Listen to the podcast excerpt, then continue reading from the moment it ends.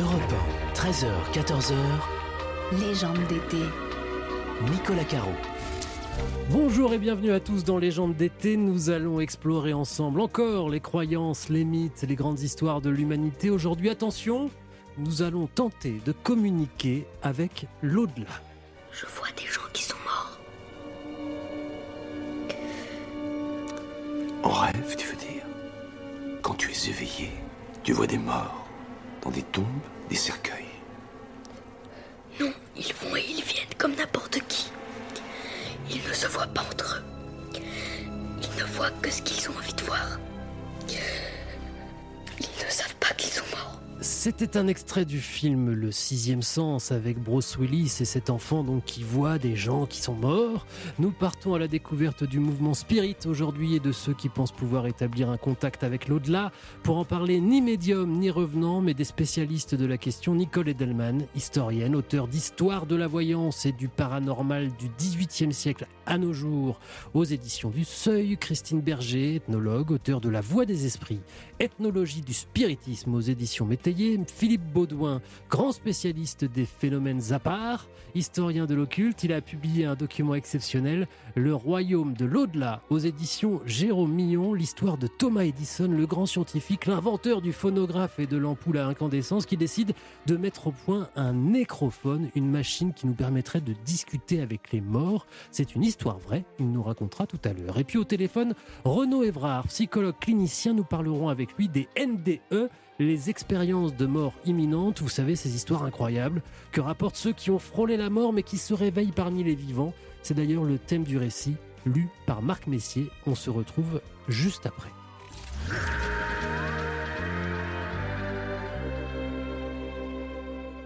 Pamela Reynolds a tout pour elle. En 1991, elle a 35 ans. Elle vit en Arizona, aux États-Unis. Elle a trois enfants et un mari aimant. Elle fait un métier qui est son rêve de jeunesse. Elle est chanteuse et parolière. Justement, elle s'apprête à partir en tournée de promotion. Elle est un petit peu triste de laisser ses enfants, mais d'un autre côté, il faut bien l'avouer, elle adore ça. Elle est en Virginie avec son mari au moment où elle est prise d'une violente migraine. Pas un mal de tête quelconque, non, une douleur sourde et brutale qui lui donne l'impression que sa tête va exploser. À certains moments, elle éprouve des difficultés à bouger et elle perd brièvement l'usage de la parole. De retour à la maison, elle consulte un médecin de confiance, un ami de la famille. Il envoie lui faire faire une série de tests en tout genre. Lorsque les résultats arrivent, il est livide. Il la reçoit. Il ne sait pas comment lui annoncer ça, mais elle est condamnée. Un anévrisme est présent dans son crâne. Il peut se rompre à tout moment. Il existe bien une méthode développée par un certain docteur Spetzler, un chirurgien spécialisé, mais l'opération est extrêmement délicate et les risques sont considérables. Et pour cause, il s'agit d'une technique qui consiste à créer une circulation sanguine extracorporelle pour refroidir le corps et abaisser sa température à 15 degrés Celsius.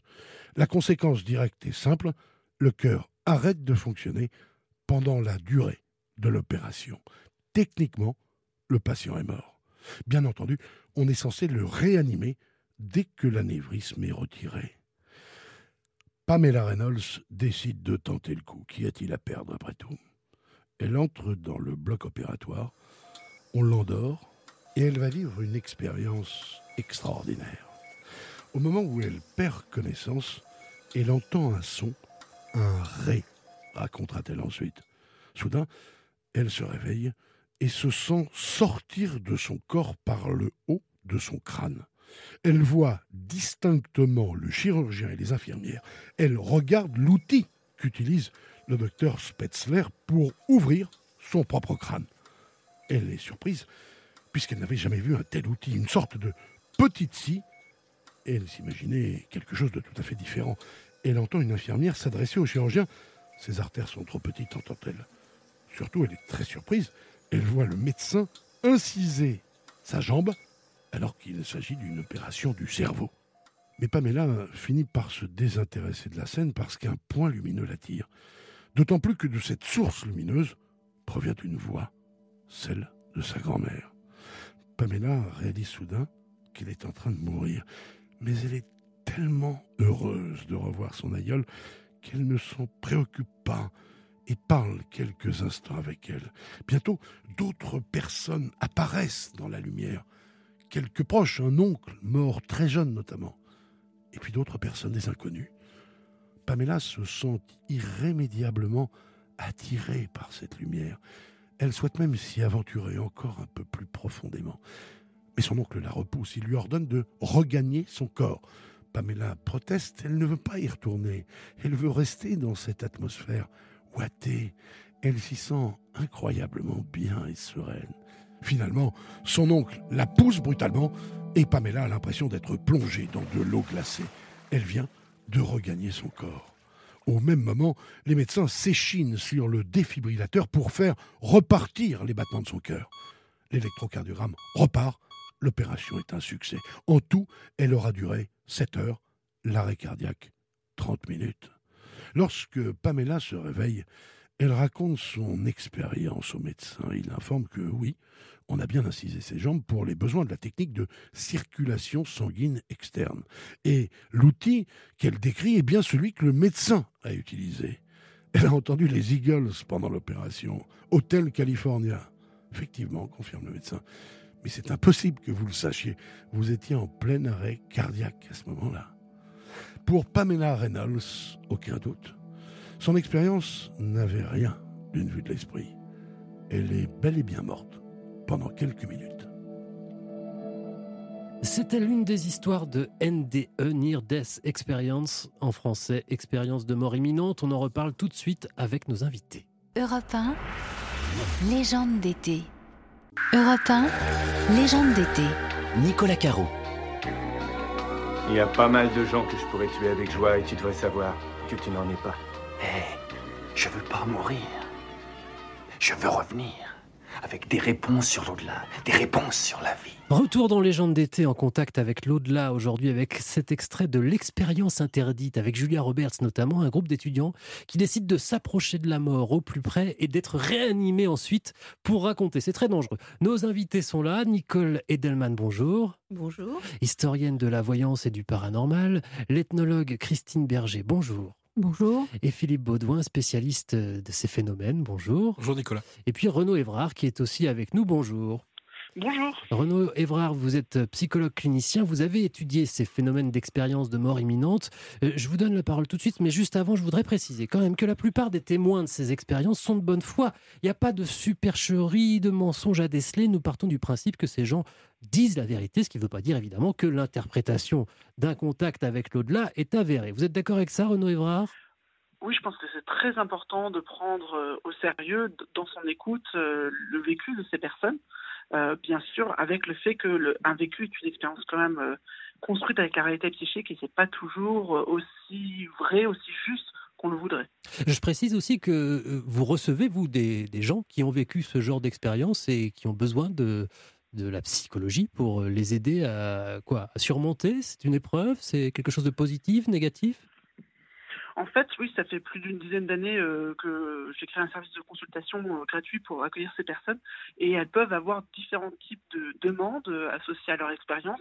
Parfois, c'est de la nostalgie d'y retourner, parfois, c'est des problèmes d'adaptation, parfois simplement besoin d'informations, d'être un peu accompagné sur ce qu'ils ont vécu. Mais il faut savoir que même si on a une image très très positive de ces expériences, la grande majorité est en fait un mix de négatif et de positif. Hmm. Que voit-il exactement? Qu'est-ce qu'il vous raconte? Il y a plusieurs types d'expériences. J'imagine que chaque personne en vit une différente, mais on parle souvent de lumière, blanche, euh, expérience de sortie de corps, une euphorie, un bien-être. Est-ce que vous avez voilà, euh, détecté des points communs, identifié des points communs entre ces expériences? Alors il y a des points communs parce que ça permet comme ça un petit peu de faire une sorte de fil rouge entre ces, récits, mais il n'y a aucun invariant qu'on va retrouver partout dans chaque culture hmm. ou chez chaque individu présenté de la même façon. C'est une combinaison à chaque fois très marquée subjectivement, culturellement, et effectivement on peut parler de la lumière ou du tunnel, mais par exemple le tunnel ne se présente que dans 8% des, des cas. Le, le, gros des, des phénomènes, c'est vraiment cette idée de d'un apaisement, d'une sorte d'émotion euh, paradoxalement positive alors qu'on est en train de mourir. Et puis, euh, cette idée qu'on est en train de mourir, qui est très forte, et puis après, ça va être des distorsions de la perception du temps, et euh, dans 40% des cas, des sorties hors du corps. C'est intéressant parce que vous avez parlé des traditions de chacun et certains témoignages rapportent des rencontres avec des ancêtres euh, qui, étaient, qui sont morts, bien sûr. J'ai regardé avant l'émission un documentaire très bien fait de National Geographic et il y a une jeune femme qui raconte son expérience. Ils ont reconstitué ce qu'elle dit avoir vécu. Elle rencontre un aïeul, un aïeul, bon, et puis elle dit ensuite, je la cite, J'avais appris enfant que les personnes qui mouraient allaient au paradis. On peut penser que les expériences euh, varient effectivement en fonction de ses propres croyances religieuses. Est-ce que un hindouiste voit la même chose qu'un chrétien ou qu'un athée? Alors, un hindouiste, c'est un individu, donc il va avoir une chose forcément différente. Mais c'est vrai que ce qu'on peut voir, par exemple, c'est cette idée de tunnel ne pas retrouver dans toutes les cultures, où c'est plus présenté comme une rivière ou des choses comme ça. En Inde, où la bureaucratie est encore pire qu'en France, on va souvent se retrouver face à un, simple, je sais pas, un secrétaire qui va regarder son listing, voir qu'on n'est pas dedans, fouiller dans ses dossiers et, nous renvoyer en fait. Donc c'est pas forcément euh, euh, Saint-Michel ou des personnages de la culture christique quoi. Hmm.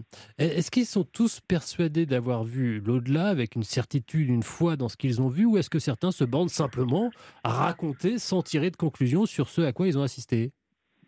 Toutes les interprétations euh, arrivent. Il faut savoir que ces expériences ne sont pas toujours positives. on, a du mal à estimer à quel il y a certaines expériences qui sortent complètement du prototype, qui sont très négatives, infernales ou, complètement dans le vide.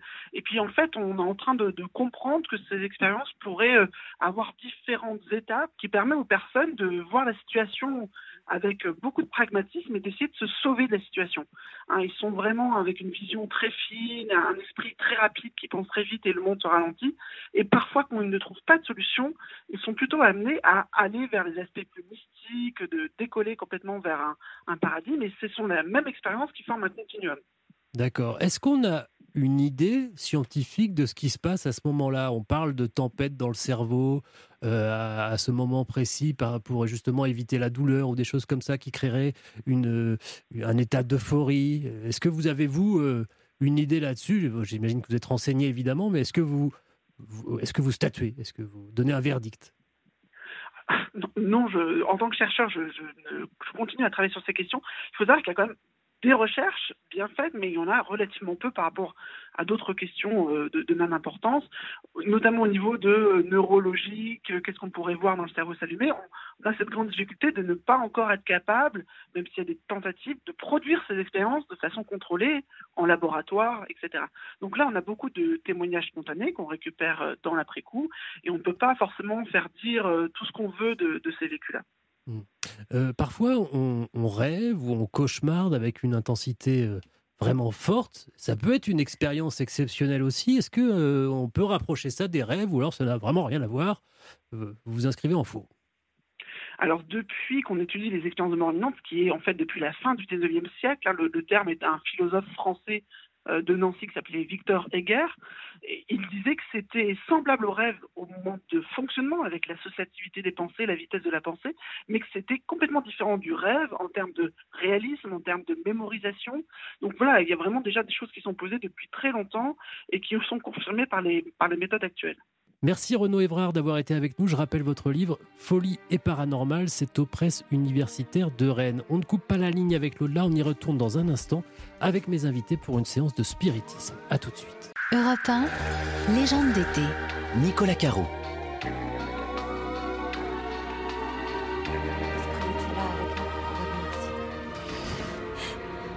C'est une farce ce truc. Est-ce que tu veux nous dire quelque chose? Sarah, arrête. C'est pas moi qui l'ai poussé. Qui est là? Sarah, si c'est toi qui fais croire qu'elle nous parle, c'est super nul, vraiment. C'est bon, c'est pas moi, je te jure. Je peux pas, ça fiche trop la tongue. Ça suffit maintenant, on arrête. Désolée, s'il te plaît, remets ta main. Ça va, c'est rien. C'est une vieille maison. Ça grasse dans tous les coins. Retour dans Légende d'été, nous établissons le contact avec l'au-delà aujourd'hui. C'était un extrait du film Ouija. Des amis se lancent dans une séance de spiritisme. Nos invités sont toujours là. Philippe Baudouin, Nicole Edelman, historienne, et Christine Berger, ethnologue, auteur de La Voix des Esprits, anthologie du spiritisme. C'est une vieille idée, le, spiritisme. Ça date du 19e siècle, même si on verra peut-être qu'il existe des méthodes plus anciennes qui se rapprochent un peu de, ça. Mais on, on connaît même l'inventeur de la méthode. Il s'appelle Alan Kardec. Qui est-il, Nicole Edelman? Euh, Alan Kardec, c'est un surnom, euh, c'est un pseudonyme plus exactement. Il s'appelait Hippolyte Denisard Rivaille et c'était un instituteur euh, qui avait une école privée, donc dans la première moitié du 19e siècle. C'est un homme extrêmement curieux qui s'intéresse à beaucoup de choses, dont le magnétisme qui avait été inventé ou du moins découvert par Franz Anton Mesmer. Et il va créer cette religion spirite en 1857. C'est du moins la date officielle. Euh, c'est la publication d'un livre qui s'appelle Le Livre des Esprits. Euh, c'est une première édition qui est assez courte, les autres seront plus longues. Ce livre, il l'a écrit euh, avec celles qu'on appelait, parce que ce sont essentiellement des femmes, des somnambules magnétiques, c'est-à-dire des êtres qui sont mis on dirait sous hypnose actuellement. Et il les a interrogés. Et le livre des esprits, c'est comme un catéchisme. Euh, Hippolyte Denis Arriva, il s'appelait encore comme ça, commence donc euh, à interroger ces somnambules euh, magnétiques parce que il y a eu plusieurs événements. L'un aux États-Unis, très important, en 1848, les sœurs Fox, qui ont des coups frappés dans une maison hantée et euh, elles vont découvrir peu à peu, enfin découvrir évidemment, euh, elles pensent avoir découvert qu'il y avait un mort qui va parler et, elles inventent ce système de coups frappés. D'abord sur un canular en fait. Un jeu, par la suite, D'accord, un, jeu. Enfin, je veux dire, c'est pas vrai. Elles n'ont pas vraiment entendu des esprits. Elles ont entendu des coups frappés. Euh, on ne sait pas. Elles inventent l'alphabet. Voilà, et c'est ça qui est très important, euh, c'est qu'elles inventent un alphabet A, un coup, B, etc. Ce qui est très lent, hein, vous l'imaginez. D'abord dans les murs, et puis ensuite elles vont inventer ce qu'on a appelé les tables parlantes, euh, dites tournantes. En fait, elles ne tournent pas vraiment, mmh. elles mmh. tapent avec les pieds. Et puis ensuite, on, inventera euh, des systèmes beaucoup plus euh, rapides, euh, justement de la planchette WIDA, ce qu'on a entendu.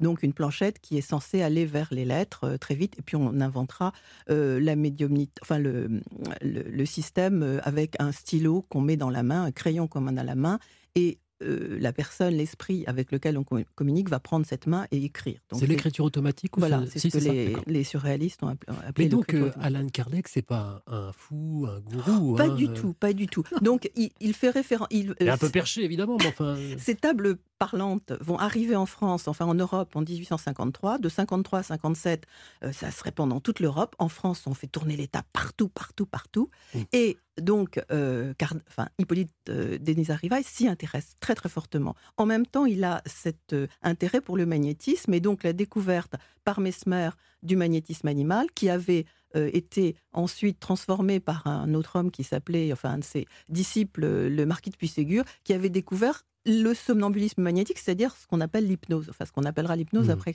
1843. Donc il, il, va interroger des femmes euh, en les mettant dans cet état d'hypnose euh, et il va euh, faire parler des esprits. Et ces esprits communiquent donc, ces esprits, ce sont des morts réincarnés, mmh. pardon, ce sont des morts qui soit se sont réincarnés sur la Terre, et c'est pas une très bonne planète. Hein. Le, il y a pire, il y a Mars. Mais ensuite, plus on s'élève, euh, plus on euh, devient spirituel. et on devient attendez, des attendez, esprits. Attendez, je connaissais pas cette histoire de planète là. Les, morts peuvent arriver sur Mars ah aussi, selon oui, le spiritisme. Il y, a, toute une, gradation. Mars est la pire, la Terre c'est pas bon. Il y a une euh, purification. et voilà, et on devient de plus en plus spirituel. Enfin. Mais qu'est-ce qu'ils vont faire sur Mars? Il n'y a rien à faire. Ah bah, il ils, pensent que c'est un, ils pensent que c'est un, pour eux c'est un monde. que c'est un, monde, habitable. Les esprits ils communiquent avec les, les, les, terriens disons pour améliorer leur sort, pour leur répondre, pour ah. qu'ils deviennent meilleurs. Et que justement ils ne soient pas réincarnés sur Terre, mais euh, sur d'autres planètes où ils sont de plus en plus spirituels pour finir en devenant des esprits. Purement des esprits. Hmm. Et c'est un peu le système euh, chrétien, hein, les, les- les anges, les archanges, Hmm. etc. Il y a une hiérarchie. Et voilà, une hiérarchie très forte. Euh, et on ne se réincarne que, que si on a mal vé- vécu, si, enfin réincarné au sens euh, corporel du terme. On prend le problème à l'envers, en fait, parce qu'on a l'impression qu'on on se sert du spiritisme pour euh, poser des questions aux esprits. C'est finalement, c'est ce que vous expliquez, c'est que c'est l'inverse. Christine Berger en fait, ce qui, émerge dans, toutes ces pratiques, c'est des modèles. En fait, c'est ça qui est intéressant parce qu'en fait, euh, finalement, à l'époque de Kardec, on crée un langage pour communiquer euh, avec les esprits euh, qui, au début, ressemble un peu à l'époque du Morse, en fait. Et donc, on s'aperçoit qu'il y a toujours des modèles technologiques qui vont s'adapter à la technologie en cours. Ça, on va y venir probable- tout à l'heure. Oui. On va le voir tout Ouais, à l'heure. oui. Alors ça, c'est ça pour moi, c'est vraiment important. Ce qui est fascinant aussi, c'est qu'il y a y des revenir, célébrités qui s'y mettent. que- Conan Doyle, Victor Hugo, font Moi, j'aimerais bien développer ça parce qu'il est probable que si, euh, si on interrogeait un Égyptien euh, de l'ancienne Égypte, il aurait lui aussi des expériences euh, de retour.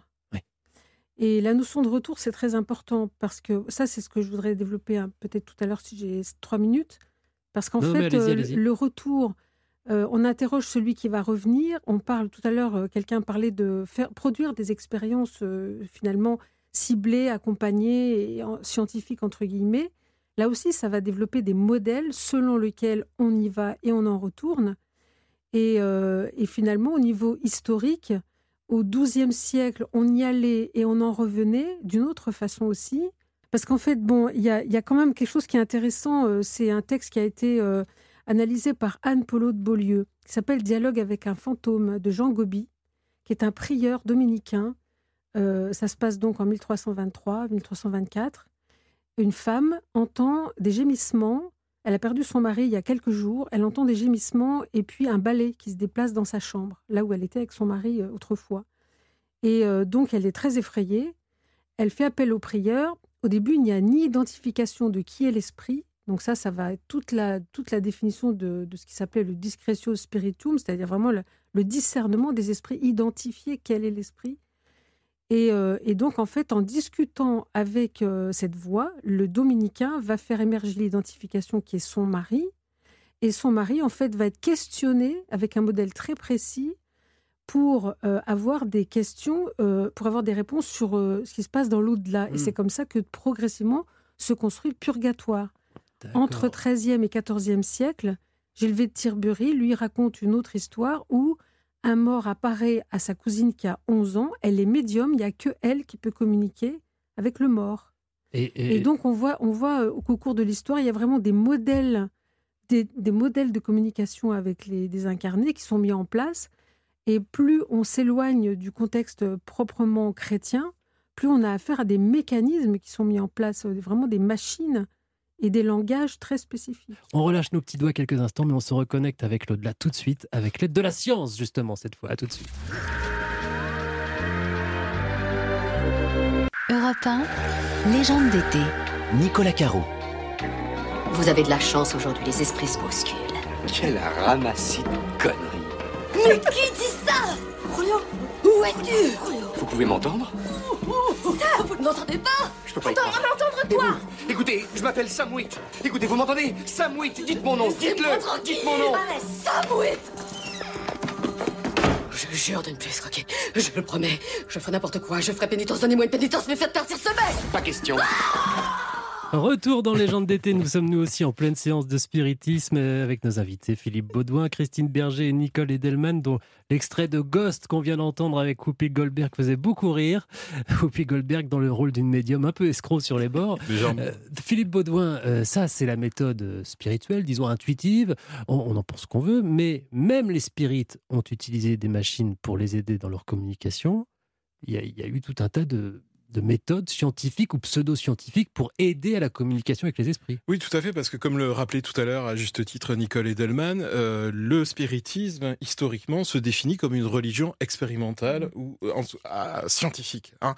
Flammarion, Camille Flammarion, euh, à qui on va demander d'être euh, le successeur euh, de Kardec, il refusera de le faire d'ailleurs pour la petite histoire. un scientifique, oui, Camille Flammarion. Euh, astronome de formation, grand vulgarisateur scientifique, etc., euh, historien des sciences, écrivain, etc.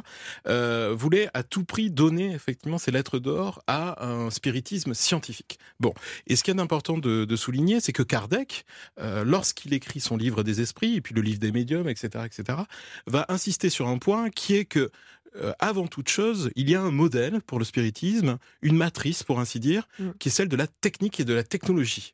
C'est une technique de communication à distance avec l'invisible. C'est ça le spiritisme. Hein spiritisme dont le nom d'ailleurs est un nom français. Hein Avant l'invention par Kardec du mot spiritisme, en soi ça n'existe pas pour ainsi dire. Les phénomènes existent évidemment, mais le mot est français, il est de, de Kardec.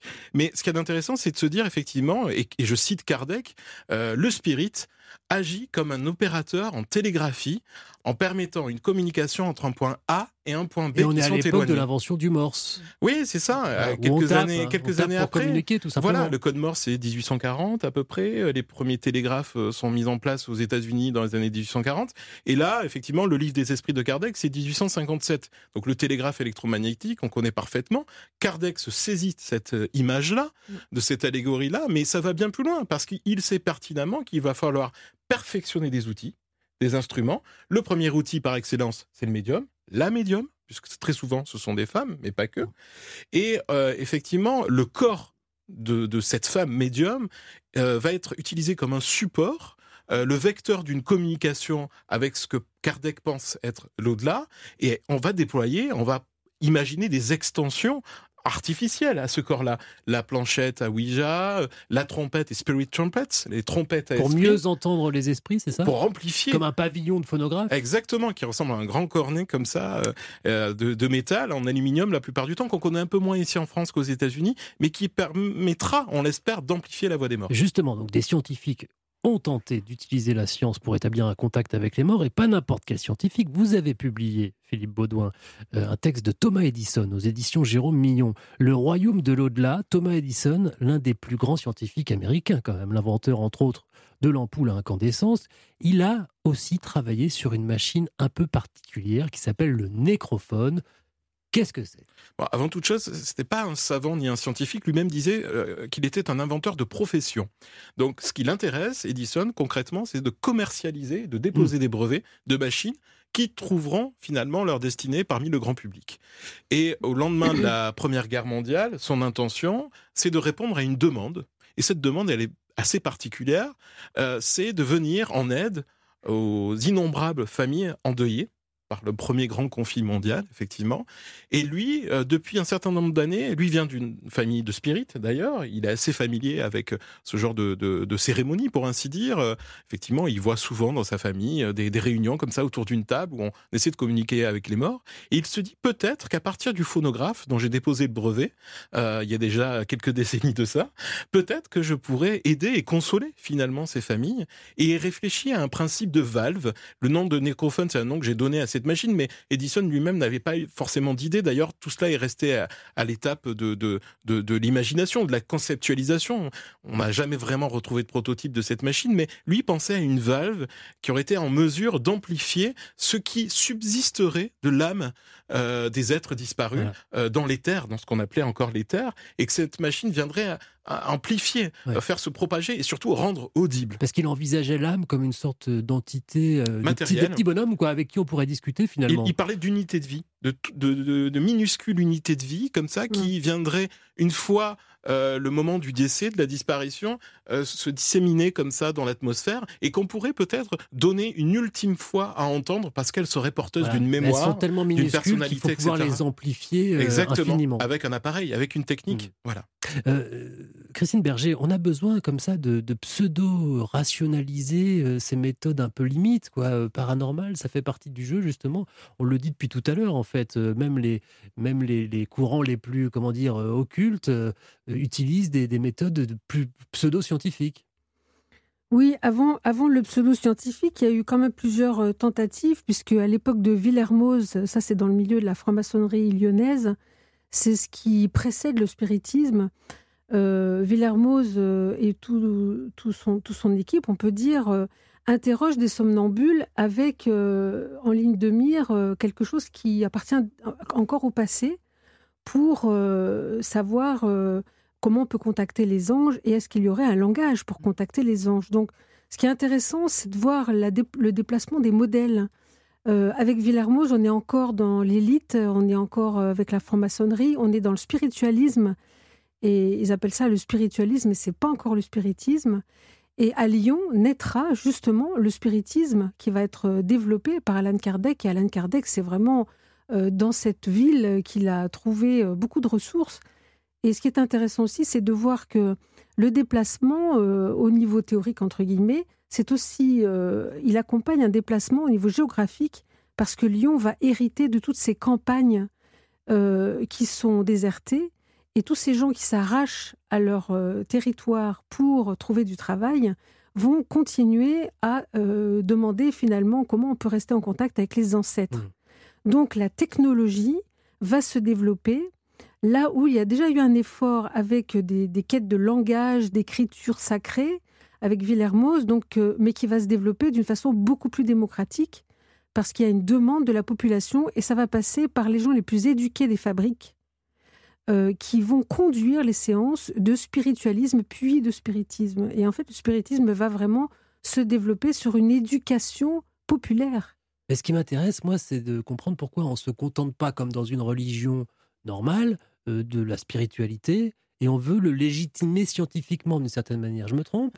Tout à fait. Nicole Edelman? euh, Il y, a une théorie justement de, Kardec euh, qui est intéressante. À ce, moment-là, il a quand même trouvé un concept qui est, quand même assez intrigant. C'est le concept de périsprit. Donc il tente de développer une sorte d'être, le périsprit, qui est euh, un corps qui est, qui est en train de s'en aller vers l'au-delà, qui n'est ni corporel ni purement spirituel, et, qui n'est plus seulement un fantôme comme autrefois. Donc c'est une époque où on travaille beaucoup, beaucoup aussi, et je crois que ça, il faut le rappeler, on travaille beaucoup sur la lumière. Et donc le fantôme va se dégager de l'aspect opaque qu'il avait avant comme forme de voile, et il va devenir quelque chose de beaucoup plus luminescent, et il va y avoir des véritables expériences qui vont être conduites sur ces fantômes, à tel point qu'on va chercher s'ils peuvent pas faire des empreintes sur de la cire, par mm. exemple, ou sur les médiums photographiques. ça, Donc on cherche à capturer, on capture en fait l'entité parce que Alan Kardec, passant par là, a créé le concept de périsprit et seul le périsprit peut s'incarner sur un support et tout un tas d'expériences vont en naître. Nicolas Delman. Oui, pour reprendre, euh, pourquoi ne pas faire comme dans les autres religions? Voilà. En Europe, c'est la religion chrétienne, évidemment. Mais là, c'est vraiment l'histoire euh, qui euh, euh, indique les ruptures. Encore une fois, la Révolution française, le début du 19e siècle, les différentes révolutions et une mise en cause absolument radicale des religions. Mmh. Dieu est mort. Hein. Bon, bien sûr, les religions continuent d'exister, mais il y a de multiples, multiples formes donc de croyances qui vont naître, dont le spiritisme. Et encore une fois, parce que euh, ces phénomènes ont été abandonnés par la médecine. Parce que justement, ils n'arrivaient pas à les résoudre.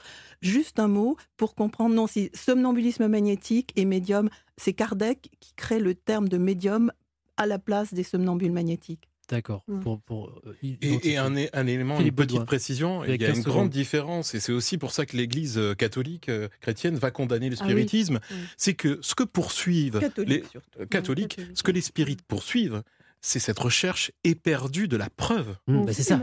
Et, dans le dogme chrétien, on n'a pas justement cette recherche. Non, la, foi la foi ne se prouve pas, effectivement, par définition. On croit, on croit, terminé. Donc, mmh. inlassablement, les spirites cherchent à prouver de manière tangible, grâce à la photo, grâce à l'enregistrement, ces phénomènes-là. Voilà où je voulais en venir. Merci beaucoup. On garde le contact. On se retrouve dans un instant. Europe 1, légende d'été. Europe 1, légende d'été. Nicolas Caro. Je vais te poser une question. Euh, avant, je travaillais comme médium. Tu crois pas qu'il peut y avoir quelque chose, un au-delà? Je vous reconnais, vous êtes le médium. Écoute petit, sache que je n'exerce plus. Je vous donne ma parole, je ne le dirai à personne. Tu as le devoir de le faire. Tu as un don. C'est une malédiction, c'est pas un don. De retour dans Légende d'été, c'était un extrait du film Au-delà de Clint Eastwood. Nous sommes toujours avec nos invités Philippe Baudouin, Christine Berger, Nicole Edelman et Renaud Evrard au téléphone. Philippe Baudouin, en préparant cette émission, j'ai souvent discuté avec vous et vous m'avez parlé de quelque chose qui m'a bien plu, les pactes. Évidemment, tous ces gens qui, vivants, tentent d'établir un contact avec les morts, ont prévu d'essayer d'aider les vivants quand ils seront morts. Eh Et certains d'entre eux, me disiez-vous, ont mis au point des pactes, des promesses. Toujours cette même recherche de la preuve tangible d'un au-delà, en fait. Alors, il y a toute une série dans l'histoire, et notamment l'histoire des sciences, l'histoire des inventions, euh, une, une série assez méconnue de pactes pré-mortem, ce qu'on appelle des pactes pré-mortem, euh, notamment chez les inventeurs des technologies euh, à distance. Je pense aux frères Bell, euh, à hum, justement Alexander Graham Bell, à qui l'on doit euh, l'invention et le perfectionnement de, du système téléphonique, effectivement, avait imaginé avec son frère, euh, c'était promis justement que le premier qui viendrait à mourir contacterait l'autre par biais du téléphone. voilà, donc ça c'est la première euh, petite histoire. On ne connaîtra jamais euh, le fin mot justement de, ce- de ce récit-là. On n'a Mais jamais su s'ils avaient- Non, jamais. bon. En tout cas, ça n'a jamais été rapporté dans leur propre non, journée. Non, mais il y avait quand même cette ouais. idée assez intéressante à On peut l'époque. conclure qu'ils ont été déçus, quoi. L'un ou l'autre. Ouais. Il y avait ça. Il y avait aussi quand même Frederick Myers, donc qui est un des fondateurs de Mm. la Société de recherche psychique de Londres, qui est une des premières grandes communautés scientifiques à s'intéresser aux phénomènes paranormaux, qui lui, euh, un petit peu avant de mourir, avait confié une enveloppe scellée à Oliver Lodge. Grand physicien, un des inventeurs de la radio, aussi membre de cette même société de recherche, une enveloppe qui contenait un message. Euh, et euh, effectivement, Myers va mourir au début du XXe siècle, et Lodge va organiser toute une séance avec une médium avec une voyante. Et là, encore une fois, grande déception. euh, la, voyante, la voyante disant qu'effectivement, elle, elle avait réussi peut-être à entrevoir un message. Ça ne va pas correspondre du tout à ce qui va être décacheté effectivement de, de, de ce pli-là. Et on pourra en citer d'autres. Houdini et sa veuve, qui vont inlassablement, depuis, euh, depuis sa mort, eh bien tenter, euh, depuis l'au-delà, euh, bien de communiquer grâce à l'intervention de différents médiums. On va promettre une grande euh, somme d'argent à celui qui réussira à trouver le message, le mot qui était believe qui était le code, le code transmis euh, entre les deux époux. Euh, celui qui parviendra à trouver cela euh, remportera le pactole. Euh, et finalement, euh, elle va laisser tomber, elle va baisser les bras, et puis euh, elle va avoir cette très belle phrase, elle va dire, et ça va être enregistré en 1936, elle va dire Good night, Harry. Renaud, Renaud Evrard, euh, j'imagine que c'est passionnant, ça, pour un, pour un psychologue, cette recherche de la preuve, et qui n'arrive pas en plus. quoi. Euh, J'imagine que ça vous fascine, ça. Oui, ben, il faut savoir qu'en fait, spontanément, la plupart des gens, euh, quand ils ont un deuil d'une personne très proche, vont avoir des phénomènes de vivance, des phénomènes de rémanence de l'être, euh, qui sont des hallucinations considérées comme non pathologiques et qui peuvent tout à fait favoriser le processus de deuil. Dans les cas de la recherche psychique et de la perte, effectivement, euh, des foi religieuses classiques, relancées par le spiritisme, etc., c'est vrai que c'est un cas de figure. On a ces deuils, on a ces retours de foi par de nouvelles expériences, de nouvelles preuves, de nouveaux laboratoires, mais c'est pas le cas de figure de tous les chercheurs. A des chercheurs qui sont extrêmement positivistes, matérialistes et qui euh, font ces recherches avec une visée naturaliste, euh, très empiriste. Hmm. Euh, Christine Berger, vous êtes ethnologue. Qu'est-ce que vous pensez de ça, vous? Parce que c'est des gens qui cherchent des preuves, qui se disent, qui font des pactes pour essayer de faire avancer les choses, qui essayent de communiquer. Mais la preuve ultime n'arrive jamais. À quel moment, quand on est scientifique, on se dit, bon, bah, c'est qu'il n'y a rien? Oui, parce qu'en fait, on, on considère l'au-delà comme si c'était un espace et comme si on pouvait avoir une fenêtre Hmm. qui ouvre sur cet espace. On ne peut pas s'empêcher d'avoir des catégories mentales qui sont un peu, euh, on peut dire, euh, déjà fabriquées et euh, on pense avec les moyens du bord. Hmm. Et donc, on, on associe la notion d'au-delà, d'ailleurs, au-delà, c'est bien un là quelque part, et on veut avoir un messager qu'on va envoyer, et si possible, euh, il faudrait qu'il en retourne. Euh, ça, c'est une première chose. La deuxième chose, euh, on, on attribue ça à des. On dit de la parapsychologie. Alors, évidemment, l'esprit n'est pas un lieu. Il n'y a pas d'espace dans l'esprit. Donc, doublement, il n'y a pas de fenêtre sur l'au-delà, ni par l'esprit, par l'intérieur, ni sur un espace par l'extérieur. Donc, qu'est-ce qu'on fabrique? On fabrique le lieu du contact. Le lieu du contact, c'est toujours une peau. C'est-à-dire, c'est une bande magnétique sur laquelle on va enregistrer la voix des morts. C'est un film photographique sur lequel on va essayer de capturer l'image d'un mort. Il y a eu tout un tas de trafic au 19e siècle d'images des morts qui s'était Ça a été vraiment fait, ça, l'enregistrement audio. Vous me disiez Voilà. que vous aviez travaillé Moi, j'ai travaillé sur ceux qui enregistrent des bandes et qui euh, capturent des voix des morts sur les bandes. On entend Alors, bien quoi sûr, ils, ils trafiquent, euh, ils ralentissent beaucoup la bande. Oui. Et en ralentissant la bande, on entend des mots. Alors, on ne sait pas, il y a toujours cette histoire d'or- d'ordre créé à partir du désordre de la bande. Quand on ralentit la bande, on a tout un tas de bruits. C'est-à-dire qu'on imagine des bruits Et éventuellement, plus, comme quand on regarde un nuage, on, y a on une voit une forme voilà, il y a une télé- technologie précise. On envoie un bruit blanc, et dans ce bruit blanc, froissement de feuilles de papier, de l'eau qui coule, on envoie beaucoup d'informations, on sature un peu la bande, et puis on essaie de déchiffrer dans cette bande saturée ce lieu du contact. On essaie de déchiffrer euh, une phrase, un nom, un, un pleur ou un éclat de rire, quelque chose. Donc on a, en fait, on n'a pas de fenêtre sur l'au-delà, mais on essaie de fabriquer toujours des technologies avec une, euh, avec une peau qui, qui est en fait la peau de l'endeuillé qui cherche à suturer euh, le mort et le vivant. Wow. Euh, alors, vous n'allez pas pouvoir me répondre parce que vous êtes universitaire et tout ça dans une institution, c'est très sérieux. Mais est-ce que vous avez été troublé un jour par un enregistrement audio de éventuellement de l'au-delà Est-ce que vous avez dit oh, alors là Alors, euh, en fait, euh, sur les enregistrements, je n'ai pas été troublée parce que quand on, euh, quand on remet la bande à la vitesse normale, on entend aussi des bruits qui sont des bruits parasites. Donc, on a vraiment une projection psychique très certaine. Par contre, la chose que j'ai trouvée très intéressante, c'est l'incorporation des défunts par les médiums à Lyon dans les groupes spirites. Ça, c'est ce qui m'a le plus qu'ils prennent le, le Parce corps que il y a euh, tout un apprentissage des médiums qui vont incorporer un décédé qui est euh, censé être présent dans un rituel. Et ce désincarné s'incarne dans le médium. Et là, il y a des vrais dialogues entre le médium Ah. qui incorpore et, euh, et un médium qui va essayer de guider l'esprit. Et là, Comme c'est Ghost, très comme dans intéressant. Ghost. Nicole Edelman, vous vouliez rajouter un mot? Oui, c'était sur le- la preuve, euh, dire que dès euh, 1857, dès Alan Kardec, donc, euh, il estime que la preuve de la- de l'existence de ces esprits, c'est les tables qui bougent. C'est une preuve. Ah oui, c'est une preuve la soi. preuve, Mm. absolument. Il n'y a, Ben, il y a on peut aucun se dire doute. que voilà, euh, Bah, ça bouge, on fait bouger ça les pieds. euh, bon. Non, non, ça, là, du coup, ça bouge. Ça bouge. Mais nous, on a fait bouger les tables. Oui, oui. oui, Tu te ça, souviens je- Et d'ailleurs, bon, on était tous, on se disait, euh, cette table bouge. Ça nous a pas ébranlé. Elle bougeait. On cherchait à savoir est-ce que c'était pas le psychiatre qui nous avait invités, est-ce que c'est pas lui Avec qui soulevait la table. Mm. Ça nous a pas ébranlé dans nos croyances, mais euh, on est sorti de là en disant on sait pas ce qui se passe. Voilà. Et le pire, c'est qu'on a attendu, on est venu manger, hein, tu te souviens?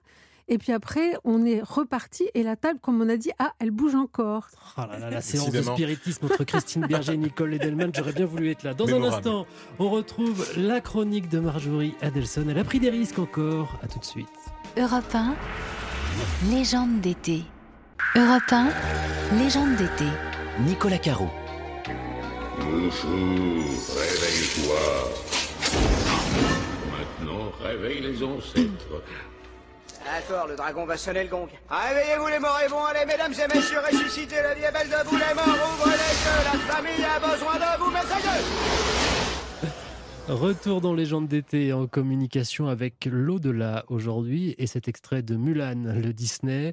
Nos spécialistes sont avec nous, Nicole Edelman, ethnologue, l'historienne Christine- Christine Berger et Philippe Baudouin, philosophe et passionné de ces phénomènes limites. Et bonjour Marjorie Adelson. Bonjour Nicolas. Chaque semaine, euh, vous nous proposez une chronique reportage en lien avec le thème du jour. Cette semaine, donc, vous êtes allé directement au contact de l'au-delà. Oui, alors on a beaucoup parlé dans cette émission de, de médium, de spiritisme, mais parfois il peut suffire de décrocher le combiné pour parler à ses morts. C'est le cas au Japon, plus précisément dans la ville de Otsushi. Alors quand on va dans cette petite ville, euh, sur les collines, on peut apercevoir une cabine téléphonique blanche au milieu d'un jardin. À l'intérieur, on y trouve un téléphone de type années 80. Jusque-là, Jusque-là, voilà, pas grand-chose à dire, rien de très original, euh, sauf qu'en fait, les fils de la cabine flottent dans l'air. Ils sont en fait reliés à rien du tout, si ce n'est au vent. Et pourtant, eh bien, chaque jour, des dizaines de Japonais entrent dans la cabine, saisissent le téléphone et parlent à leur mort. Il y a même un documentaire, hein, d'ailleurs, qui a été euh, consacré à ça, euh, un documentaire de la chaîne japonaise euh, NHK, qui a pu enregistrer quelques-uns de ces moments intimes, et c'est extrêmement bouleversant.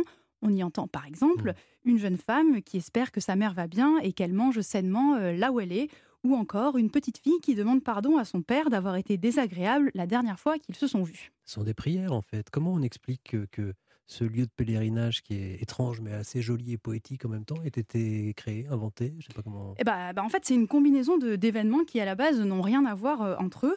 En fait, début 2011, un homme qui s'appelle Itaru Sasaki construit une cabine téléphonique dans son jardin. L'objectif, c'est euh, se recueillir et parler avec son cousin euh, qui est décédé et dont il était très proche. Sauf que quelques semaines plus tard, en fait, le 11 mars 2011, c'est le tsunami. Et le tsunami, il va détruire complètement la région. 10% des habitants de la ville sont tués et des dizaines de disparus ne seront jamais retrouvés. Du coup, bah, les survivants, ils vont venir se réfugier sur la colline, vous savez, pour échapper euh, aux vagues. Mmh. Et ils voient à ce moment-là bah, la cabine. Elle devient donc un lieu de communication et d'espoir pour les Japonais euh, endeuillés, car il faut dire qu'au euh, Japon, en fait, on n'a pas vraiment le même rapport à la mort qu'en Occident, et c'est ce que nous explique Ryoko Sekiguchi, écrivaine japonaise. Je pense que pour nous, les Japonais, les morts ne sont pas tout à fait morts c'est bizarre de dire ça. C'est-à-dire que quelqu'un qui est mort est parti dans un endroit qui pour nous devient plus difficile à accéder, mais que l'accès n'est pas complètement coupé, interdit. Donc euh, parfois, euh, on peut être dans, un, dans une cabine téléphonique et qu'on peut espérer avoir euh, entendre la voix des morts.